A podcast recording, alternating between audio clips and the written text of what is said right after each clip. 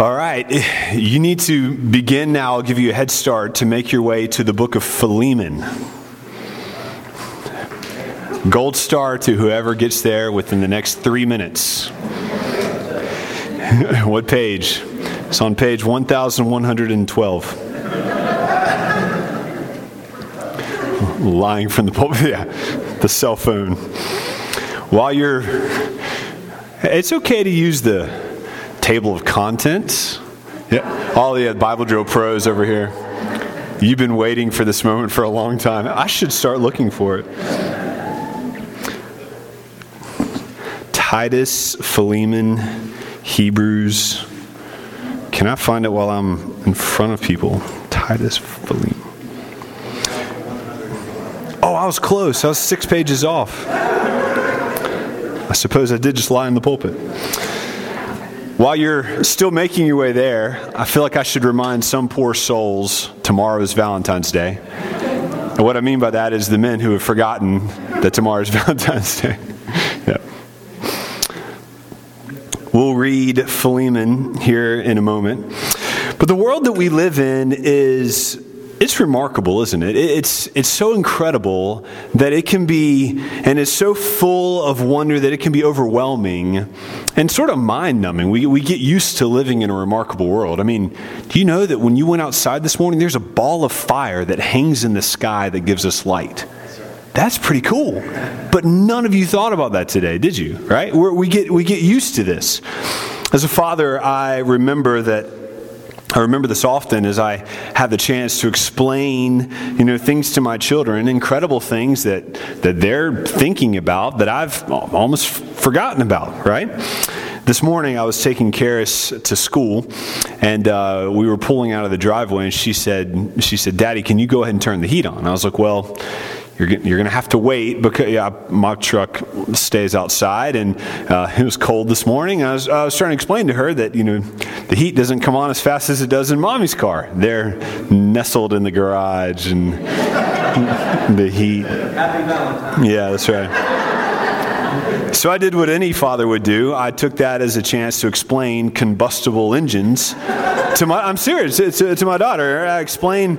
I explained to Karis how how engines work and how fuel goes into uh, the cylinders and it lights on fire and explodes and, and produces force and, and produces heat. I told my dad this today and he couldn't believe that I even knew this stuff. Right? And uh, and and she was just amazed. Like we, we were driving down the road and she said, "So basically, the front of the car is on fire, right?" And I was like, "Well, yeah." It's remarkable. I, would forgotten.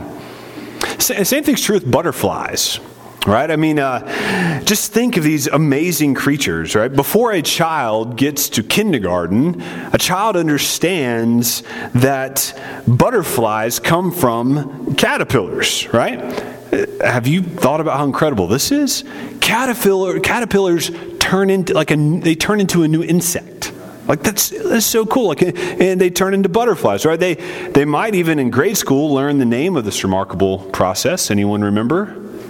Metamorphosis, right? Thank you, teachers and Bible drill. Oh, yeah, you might know. it. yeah. Uh, but, but recent changes in technology, uh, something called micro CT scans, have enabled scientists to, to learn and to gain new insight into what, how metamorphosis takes place, right?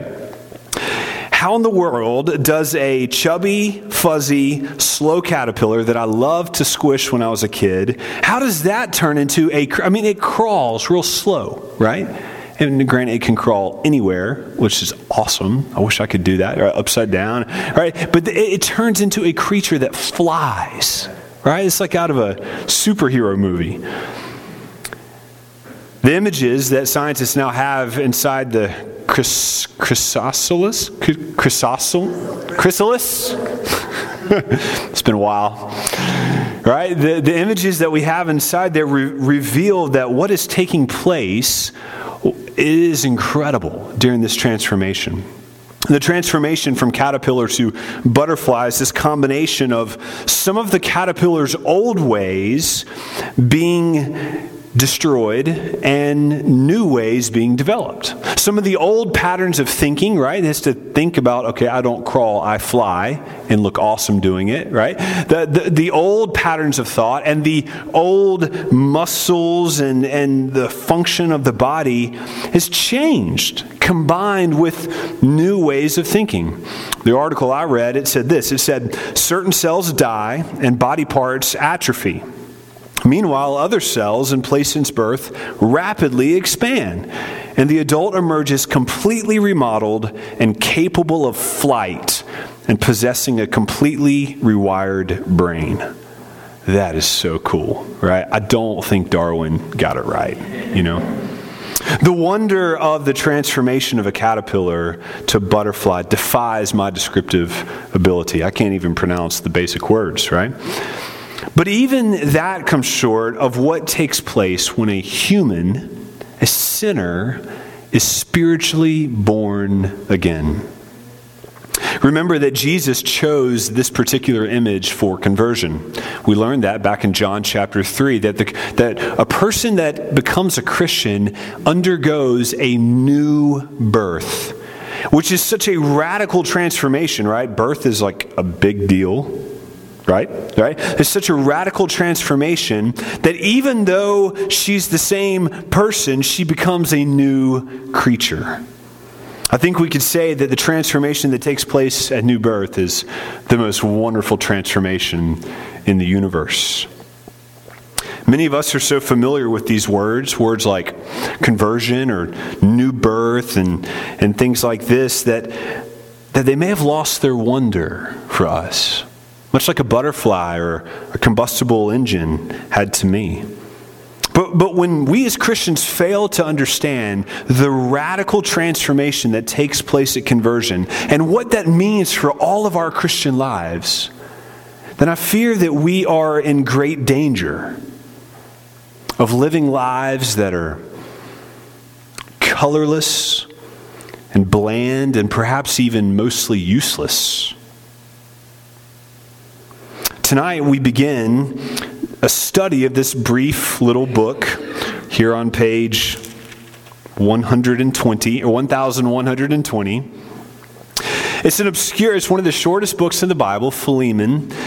And it's a book that, even though it may feel obscure, touches on a number of important dimensions of the Christian life matters of forgiveness, of fellowship, relationships and service and even the dignity of human persons. But I think central to all these ideas is this picture of the radical transformation that takes place as we come to know Jesus as Savior. And if you have come to know Christ as Savior, then you are, you absolutely must be, you are a new creature.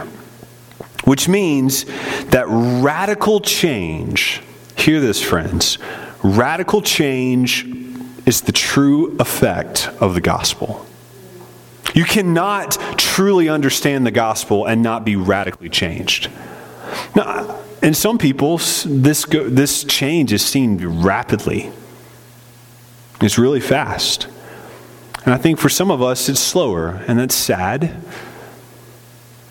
But for all true Christians, we are radically changed. If we're not radically changed, we're not Christians. We're not born again.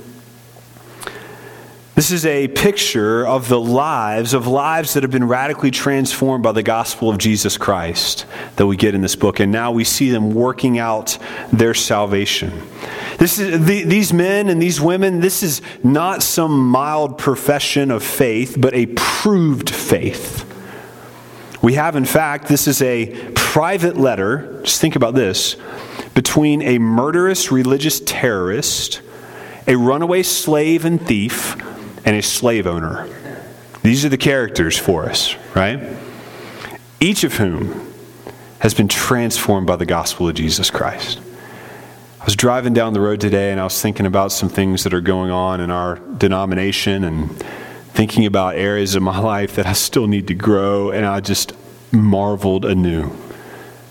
God forgives and cleanses sinners.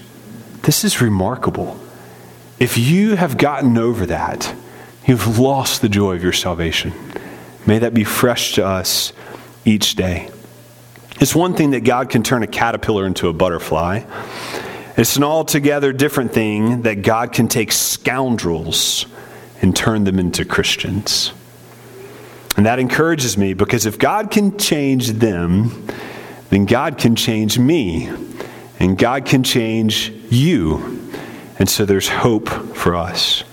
Let's read this whole letter together.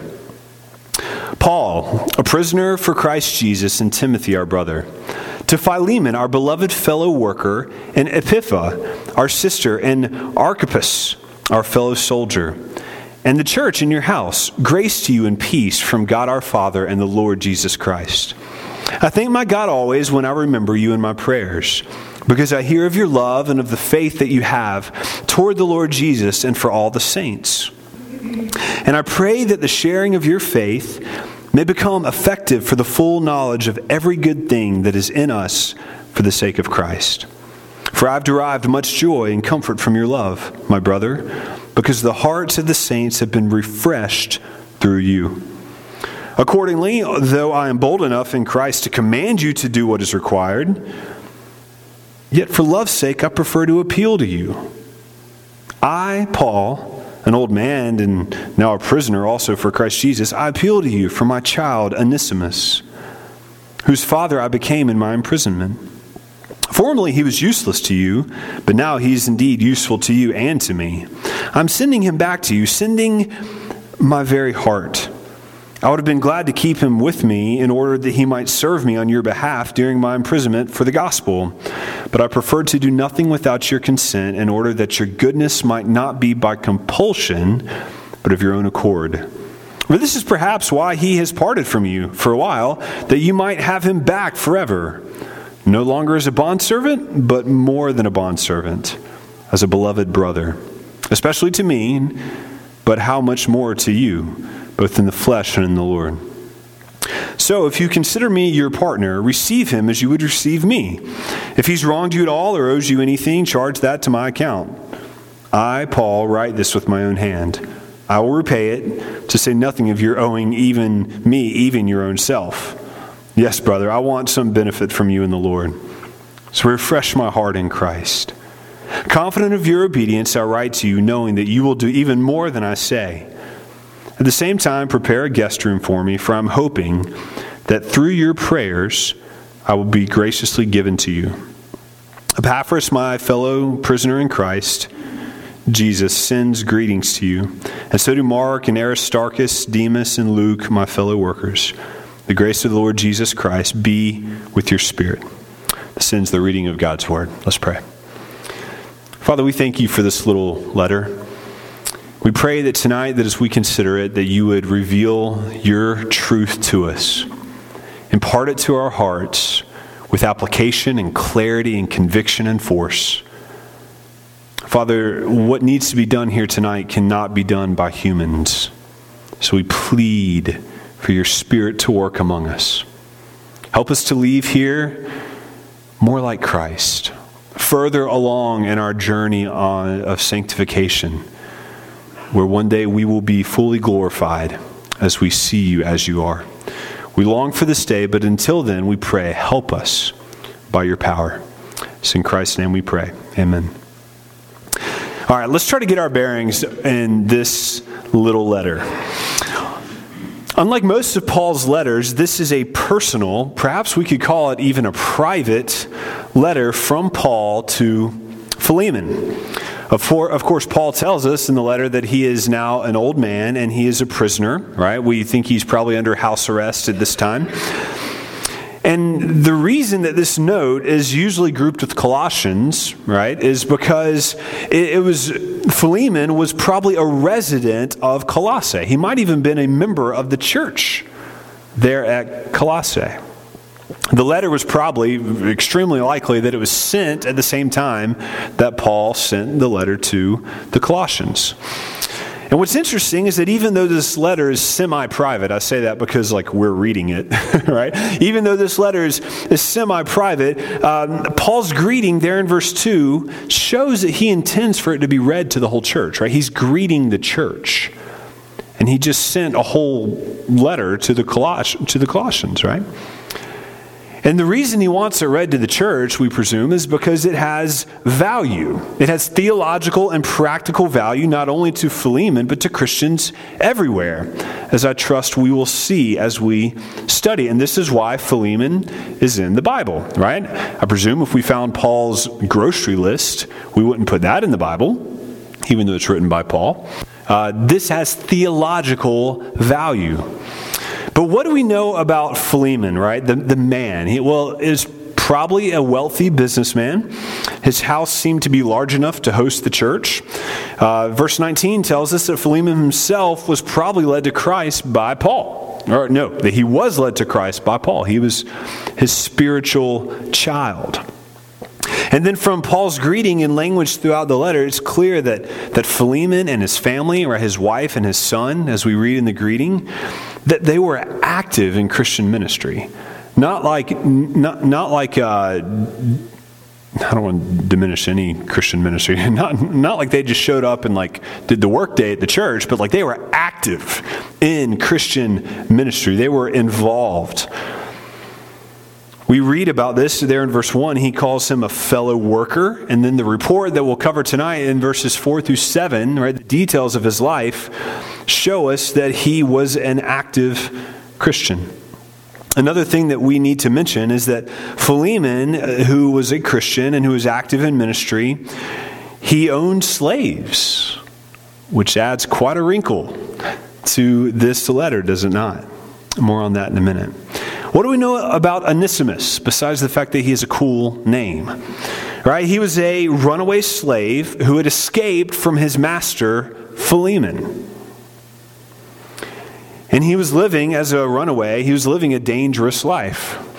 In Rome and around Rome, there were men who worked as bounty hunters, working to return slaves, runaway slaves, to their owners. And fugitives, slave fugitives, could be killed, right? Uh, and he was a fugitive. He was guilty, probably, of, of two crimes, both of which could potentially carry the death penalty running away as a slave, but he was also a thief. As we think from verse 18, it seems like that he took some money. If nothing else, he stole labor from his master. Somehow, though, he had made his way to Rome where he had met Paul. And in those days, if you met Paul, guess what was going to happen? You were going to hear about one Jesus Christ. And like thousands of others, when Onesimus met Paul, Onesimus, who ran away a lost man, found Paul and he found Christ. His conversion was validated by a radical change.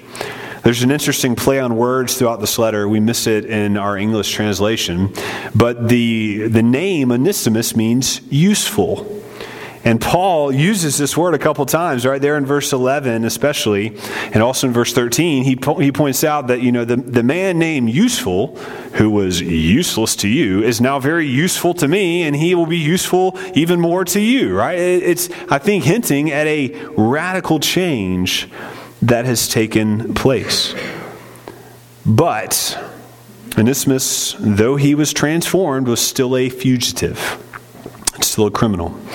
And what's even more important is that the man that he sinned against was a brother, a Christian. And so it was a matter that had to be dealt with. And so Paul stepped in to play pastor and to be a mediator between the two. It's interesting that he doesn't take the tone of, the, of an apostle, which you heard me read, but he takes the tone more of a pastor or a brother, an encourager. But before we get into the theology of this book, I think this is probably the time to go ahead and address the matter of, of slavery. It's a topic that came up back in Colossians, right? You see a lot of similarities in, in Colossians and Philemon, but uh, it came up especially in verse 22 of chapter 3, where we spent a whole evening thinking about Paul's command, where it says bondservants or slaves Obey in everything those who are your earthly masters, not by way of eye service as people pleasers, but with sincerity of heart, fearing the Lord. I can imagine Onesimus there with Paul assisting him, and Paul is writing this letter to the Colossians, and Onesimus is probably like, whoops, struggling with chapter 3, verse 22. And so he moves to remedy this. But, but on slavery, we, we addressed slavery at some length back then. But since the whole letter of Philemon is about a runaway slave being returned to his master, I think we need to address it again. Slavery was extremely common in the Roman Empire and in surrounding provinces. But it was different, as we've said before, from what you and I think of when we think of slavery. We think of the British American slave trade, and, and, and it was especially different for city slaves like Onesimus. Right? There's quite a bit of variety in, in the way slaves were treated in this time, and it changed rapidly uh, at the coming of Christ or around, around that time. Um, and but so let me just quickly point out a few differences. First of all, slavery was not based on race it was not based on reg- racial prejudice. People were generally not enslaved or dehumanized because of the color of their skin. It's a big difference. Secondly, they were not acquired through systematic kidnapping, right? That was a, another big difference. Third, uh, slavery was generally it was not permanent. Slaves often worked with contracts, financial contracts that often were for a period of about 10 or 15 years. Sometimes it was even to pay off a debt, or for uh, they would sell themselves or, or work out an arrangement. Also, slaves had rights and they were protected by the law. In some cases, it was not followed, in some cases, it was uh, abused, but they did have rights. We, there are some instances where slaves even took their masters to court. All right, so that's obviously quite different. Some slaves acquired slaves for themselves. Slaves could uh, go get education. They could become accountants and, and, and, uh, and even doctors. And in some cases, you have to understand that due to the economic hardship of just life in this time, life as a slave was sometimes preferable to life as a free man, right? There's basically a guarantee that you would have food and shelter and, and, and clothing, right? You're guaranteed work. So some slaves didn't want to be freed. We even know some instances where masters would leave their inheritance to slaves. Right? There were, there, we, have, we have evidence that there were deep friendships among masters and slaves. Now, now don't get me wrong. I, am not saying that slavery was good or that uh, as an institution it was useful. There were plenty of occasions where slaves were mistreated. We have one record in history where uh, a, a slave rose up and killed his master, and the 400 slaves that were owned by this master were all killed as a punishment, as a deterrent. Right, so it's by no means like some good arrangement, right? So, but there's a fair amount of diversity, and folks disagree over over what slavery was like during this time. My, my, point is that the institution was different, and it was not built on uh, cruel racial exploitation. But that brings up a troubling question why didn't Paul speak about it? Or why didn't Jesus speak about it? Now, we've tried to answer that question for Paul in part back in Colossians. We said that, remember, Paul's writing a letter to a church, a letter to be read during a worship service. So it's not, a, it's not the time to address a major social institution, right? The ethics of, of the institution. Instead, Paul is addressing the Christians inside of the church and inside of the institutions of that society. He was concerned with how does a Christian live where they are? And as we'll see, rather than attacking the institution directly, Paul's teaching, along with Christ's teaching, really upends slavery and all the abuses that are involved with it by addressing the heart of those who heard his message. It's interesting that even in Philemon, Paul doesn't demand that Philemon release Onesimus. Did you catch that? He doesn't demand that he release them, but I would say that what he does demand is even more radical. Verse 16, he says, Instead of treating Onesimus like a slave, treat him like a brother. Slavery as an institution falls down when humans treat others like their brothers. But what about Jesus? Right? Jesus came at a time, he came at the fullness of time, but he came right into the heart of the Roman occupation where slavery was certainly common. Why didn't he speak about it more directly? Well, on this, we have to speculate, right? But I think that we can speculate fairly well. Just think about it. If Jesus had come and addressed the topic of slavery, right, the social issue of slavery, what do you think would have happened to his ministry? It would have been radically different, wouldn't it? It would have completely altered the nature of his ministry. He would have become a political activist, a social activist, rather than a teacher of the kingdom of God. Such a teaching would uh, surely have sparked a slave revolt, which would be squashed by the Romans. And then suddenly, Jesus' message, his message of the gospel, would have been swallowed up by a social gospel, a message of social reform.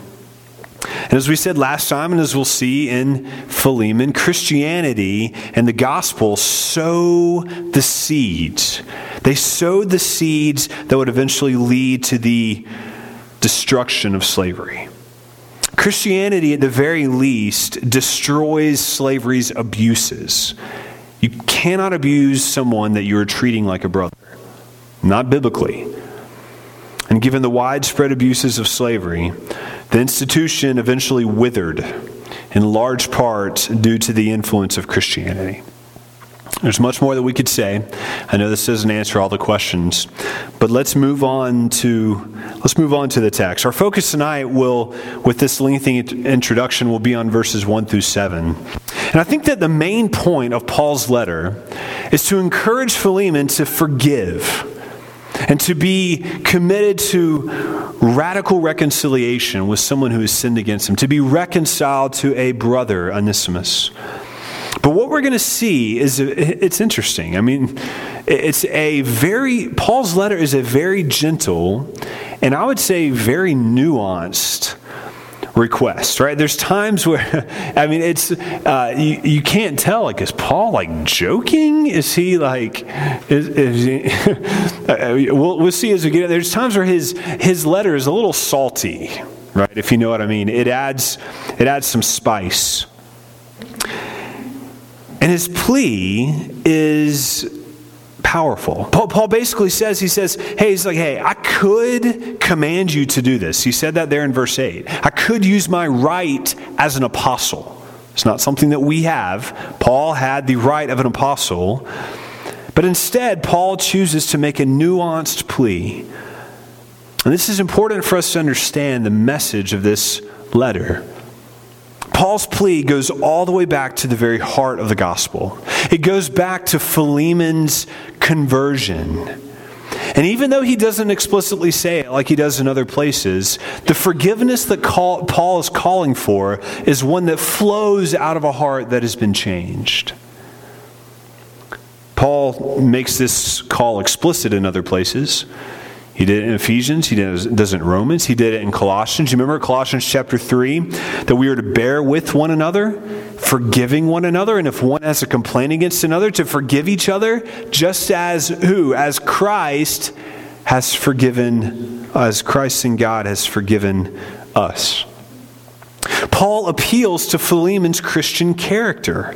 In other words, my take on it is something like this. Paul would Paul is saying in effect something like this. Hey, Philemon, I see your life. I can clearly see that God has been at work in your life, and I can clearly see the fruit of the gospel. I see your faith, and I see your love. And so I'm confident you are going to be eager to forgive Onesimus. I don't even need to command you to do this. In just a minute, we'll run through the evidence for Philemon's faith in verses 4 through 7. But you need to see this point. Paul is expecting Philemon to act and live in accordance with his profession, his profession of faith. He claims to be a Christian, so Paul expects for him to do what? Act like a Christian. Friends, we must not forget this. This is what the Lord expects from each one of us who follows Christ. Do you remember what he said, what Paul said back in Colossians chapter 2? Just as you received the Lord Jesus Christ, so walk in him. Right? If you have received Christ, then live as a receiver of Christ. Friends, we demonstrate our commitment to following Christ not by making some single profession of faith, not by putting a fish on the back of our car, not by joining a church, but by a daily commitment to following Jesus. You cannot be a follower of Christ and not follow Jesus every day. It is a serious, serious commitment. In fact, I think verses 1 and 2 give us some hints about this. Quickly notice the language that Paul uses. Paul identifies himself as what? A prisoner. A prisoner. He identifies Philemon as a worker. He identifies Philemon's son as a soldier. Prisoner, worker, soldier. Friends, the call to follow Christ is not a life of ease prisoner, soldier, worker. It's a life of labor. It's a life of suffering. It's a life of growth. It's a life of striving hard after the Lord. It's a life of self discipline. It's a life of making every effort to add to our faith. But how tempting is it to forget this? The longer you've walked with Christ, the easier it is to forget, it may be. How tempting is it to stamp your ticket to heaven, to achieve some measure of Christian respectfulness, right? Whatever measure you think you need, whatever you're content with, and then just sit back and enjoy the ride. I think that's really common. How different is that than Paul's command to work out your salvation, Philippians 2, to work out your salvation with fear and trembling? Friends, I would want to ask you how much of your life today, how much of your life this week was committed to living out the profession of faith? How many of your decisions did it influence? What sacrifices did it prompt? What work was induced because of it? What comforts did you say no to? Is your life, my dear friend, is it characterized by a serious commitment to work out your salvation? Philemon's was. And Paul, even from a distance, saw the pattern of Philemon's life, and, and he appealed for him to continue in that pattern in his relationships, in reconciliation. Which means that verses 4, and, 4 through 7 give us a picture of Christian maturity. They give us a picture of a life that has been shaped, that is matured by the gospel of Jesus Christ, which means that for us, it's worthy of emulation. I see at least five. I had six, but I thought I wouldn't have time. Uh, five or six, we'll see. Uh, characteristics of maturing Christians here in these verses. We'll look just at these uh, several verses tonight, and then we'll pick up on the main um, parts of Philemon uh, next time we gather in verses 8 and following. But let's look at some characteristics of maturing Christians. Right? Notice the activeness of that nature. Characteristic number one maturing Christians are concerned with pleasing the Lord. Maturing Christians are concerned with pleasing the Lord. In verse 5, Paul says that he's praising God because he is he has heard about the faith, that he sees the faith that Philemon has, which is directed towards an object, right? Towards a person, and that's the Lord. His faith is in the Lord, and so Paul is excited about the faith that he has in the Lord. And Paul identifies what is undoubtedly the central concern of the Christian life pleasing God. Friends, that is our primary aim to please God. In 2 Corinthians chapter 5, Paul says, whether we're at home in our bodies or away, or whether we're alive or whether we're dead, we make it our aim to please the Lord. For the Christian who calls Christ as Lord, we must seek to honor him, not on occasion, but in every single circumstance. Do you feel the weight of that? Every circumstance. The most frequent question on our hearts throughout the day should be How can I please the Lord in this situation? How can I please the Lord as I clean up this spilled milk or this poop in some of our cases? How can I please Him as I do this? How can I please Him as I work? How can I please Him as I love this complaining person or correct this complaining, complaining person? You see, at the heart of the Christian life is a deep conviction that we owe everything to Christ. That we who were sinners, who were dead in our trespasses and sin, because of no goodness on our own, Christ has looked upon us and given us new life. He has cleansed us of our sin and He's granted us an eternal inheritance that would blow your mind if you could understand it. That He has done that for us and we don't deserve it. We didn't deserve it then, and all the good things we've done since then don't even come close to scratching the surface of all that we owe Him. We owe Him everything, we owe Him our very lives. He's given us new life. And so, the life we live, we live by faith. We live for Him, to please Him. Back in Colossians chapter 3, Paul said, So, whatever you do, whether in word or deed, do all in the name of the Lord Jesus Christ, giving thanks to the Father. Makes us think of 1 Corinthians 10 31.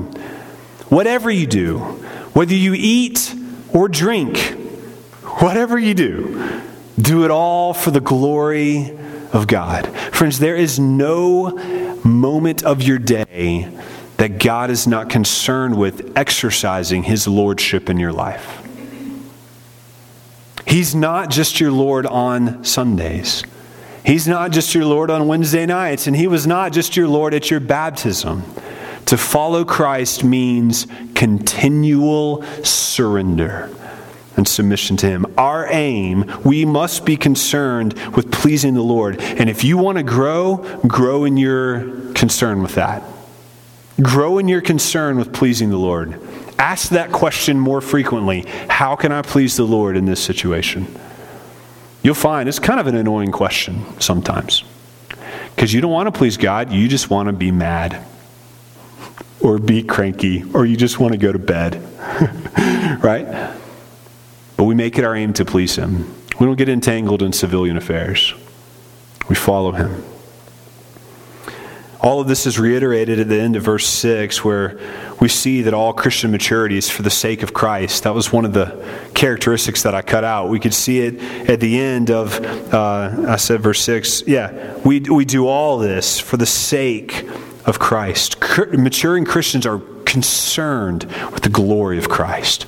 We are chiefly concerned with pleasing Him because we want everyone to know how great He is. Closely connected with this point of pleasing God and, and bringing glory to Christ is the concern of loving people, and that's the second point.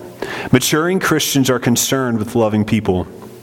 We also see this in verse 5. Not only did Philemon love the Lord, but he loved people. It doesn't come through quite as clearly in the English translation, but, but in, in the Greek, there's a, there's a structure that, that makes a really strong connection between having faith in God, which you'll also see there in verse 5, and love towards people. Faith in God and love towards the saints. And this should not surprise us. Why? Because we know the great command. You shall love the Lord your God with all your heart, soul, mind, and strength, and Love your neighbor as yourself. You can't follow one without following two. You can't follow two without following one. For one, see two. For two, see one. Right? They go. They go together. You cannot love God and not love people. You cannot love God and not love his church. And my goodness, that is that's a hard message sometimes. Because there's some people that are hard to love. You cannot love God and not love his church, his people. Which is why we can see, I mean, this is so closely connected with forgiveness, which we'll see unfold in this nice letter. Loving God and loving people always goes hand in hand. And of course, love doesn't just mean it's not, it's not an emotion. It's not just it's not just general kindness towards people that are mostly likable, and it certainly isn't selecting the people you like and and you know making each other feel mutually good about yourselves. That that's that's not love, right? Agape love flows from a decision to act for the good of others. It's a decision to act on behalf of others, usually in a way that costs you something. It's, it is by its very nature self sacrificing. If it doesn't cost you anything, it's not love, right? It's receiving something. It doesn't mean it's unloving, it just means it's not love. Love is self sacrificing, and it is an essential mark of the Christian life. If you are not loving, you are not a Christian. Sounds harsh? 1 John 3 We know that we have passed out of life into death. Why? Because we love the brothers. Whoever does not love abides in death. Oh, friends, we need to apply that to all of our difficult relationships. Whoever does not love abides in death. Maturing Christians are concerned with loving people, which means they're concerned with growing in their love for people. A third mark is maturing Christians are concerned with Christian fellowship. Christian fellowship. Verse 6, in the ESV, it's, it, how does it say it? It speaks of the sharing of your faith. Right? Remember, the Bible is not written in English. We have to translate it. And so, this phrase, the sharing of your faith, the, the, the word there is the word for fellowship, right? Which we, we get with sharing, right? The, the, the koinonia, the, the sharing of faith. And that's the word that is used here. And it's tricky to understand exactly. I think some, uh, some versions translate it fellowship, because that's what the word is. But it's tricky to understand what, what Paul means here. I think, I think this is the hardest verse of the whole book, to be honest with you. But uh, I think what's going on is something like this. I think that Paul is referring to the participation in the community of faith. Okay? those are words, got to have meaning, right? For, for our participation, our activity, our involvement in the body, in the community of the church. That is, Christians are to be committed to learning to live out their faith with other people. This is radical. Friends, God does not intend you to grow into maturity just you and the Holy Spirit. He can do it, right? He can do that. But that's not his design. His design is you, the Holy Spirit, and all the people in this room, right? He intends for us to grow into maturity by the power of the Spirit, yes, but within the context of fellowship. That's why if you are not active in a church, I don't mean a member, I don't mean if you show up on Sunday, I mean if you are not active in a church, I believe you are living in sin. There needs to be a major commitment in our lives to walking with Jesus with other people. That we are, we are to be walking with Jesus with other people who are walking with Jesus. The Christian life is a joint venture. And I believe that God has intended for it to be far more intimate than we think. We Americans are individualists and we like doing our own thing. That's not how it works in the Christian life. There's so many implications here, but the most obvious is that there need to be multiple people in this church who have full access to your walk with God. Yeah, you can have you can have wonderful Christian friends that go to other churches. But I believe the bulk of them, the bulk of the active Christian friends in your life need to be in this church. And if you don't have those, you need to develop those. Which means you got to love bulk of your friendships need to be with Christians in the body of believers that you've committed to know God with. That's what membership is. There need to be multiple people in this church who have full access to your walk with God. That means they know how you struggle. That means they know how frequently you read or don't read your Bible. That means they know if you don't give. They know and they can help. Paul's prayer is that this kind of lifestyle, this communal experience of faith, would be powerful and effective. There, one of the reasons that you may not be growing very much is that there are not other people helping you grow. And that takes friendships, fellowship, or sharing of your faith. But that's closely connected with this next idea. Uh, the, the fourth idea is that maturing Christians are concerned with living their faith. Verse 6, Paul is praying that the fellowship of their faith would work, right? That it would be effective. And then he says, into full knowledge.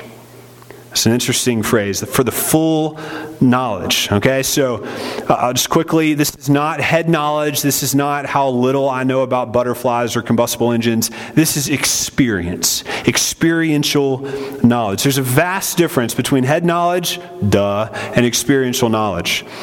A terrible example of this is 1864 now infamous group of American pioneers set out by wagon to travel and settle from Missouri to California. It's a trip that normally would take about six months, which is a long time, I presume, in a wagon with children and animals, right? Can you imagine? And so, in that day, a lot of people were doing this, but there were people that would sell brochures about how to do this journey, like travel guides. And there were a few people that would sell a brochure that talked, uh, talked about a shortcut that would take months off the trip, one that crosses the mountains of Utah. The problem is that the guy who wrote this brochure had never actually been to Utah or to California. He never traveled the route. But nonetheless, a large group of people, of 90 people, followed this route and got stuck in the winter in the mountains of Utah. And 47 of the 87 people died. Some of them convert, uh, reverting to cannibalism. Experiential knowledge is totally different than factual knowledge. Philemon has read about forgiveness, right? But that is very different than actually forgiving Onesimus. Now it's time for him to develop experiential knowledge of forgiveness. God is calling for us to gain experience. That's why your life is hard. He's calling for you not to just know about him, but to know him and the fellowship of his suffering. And Christians that fail to enjoy this sort of meaningful, practice, application oriented fellowship, right? This takes place with the people around you. They're stunted in their Christian maturity. You will never meet a mature, a mature Christian who matured without the local church. Finally, maturing Christians are concerned with refreshing one another. I love the warmth of verse 7, right? We get, a, we get a quick taste of how much affection Paul had for his brother Philemon, and presumably he had for saints all over. And we can see the effect of their friendship. Paul had received love and comfort from Philemon's life. And many saints, he says, had been refreshed, verse 7, through his ministry, through his life. How many people have been refreshed by your life? Hmm. This is a picture of the fruit of healthy Christian friendships. God, in His marvelous providence, has ordained that we can know and experience his grace through other people. We've talked about that at some length. We developed that idea extensively at the end of Colossians 4. And so let me just remind you like this there are hurting, struggling, weary people around you. In fact, everyone around you is in some sense hurting, struggling, and weary. And God has given you, Christian, He's given you His Spirit and He has equipped you with the power to influence and refresh the hearts of the saints. And so, for all the difficulties that may arise in our relationships, and there are many, relationships are a mess. There are times when we may scratch our heads and ask, How in the world could I possibly please God in this circumstance? One thing we can always be sure of is that God intends to refresh others through our lives. And He intends to refresh you through the lives of others. So, my question for you tonight is Are you walking in that ministry? That is His will for your life. As Paul said back in Ephesians, God has blessed us in Christ with every spiritual blessing that is in the heavenly places. So you have all the resources you need to grow, you have all the resources you need to love hard people, and this is how you will be a blessing to others. I would encourage you tonight to, to think on one of these qualities that you need to focus on, one area that you need to improve in to be a maturing Christian. Commit, commit that to the Lord, and He'll give you the grace that you need. Father, we thank you for your word, and we pray that you would help us as we put it into practice in our lives. Help us not to only be hearers, but to be doers. Help us in this, we pray. Amen. You're dismissed, church. Go in peace.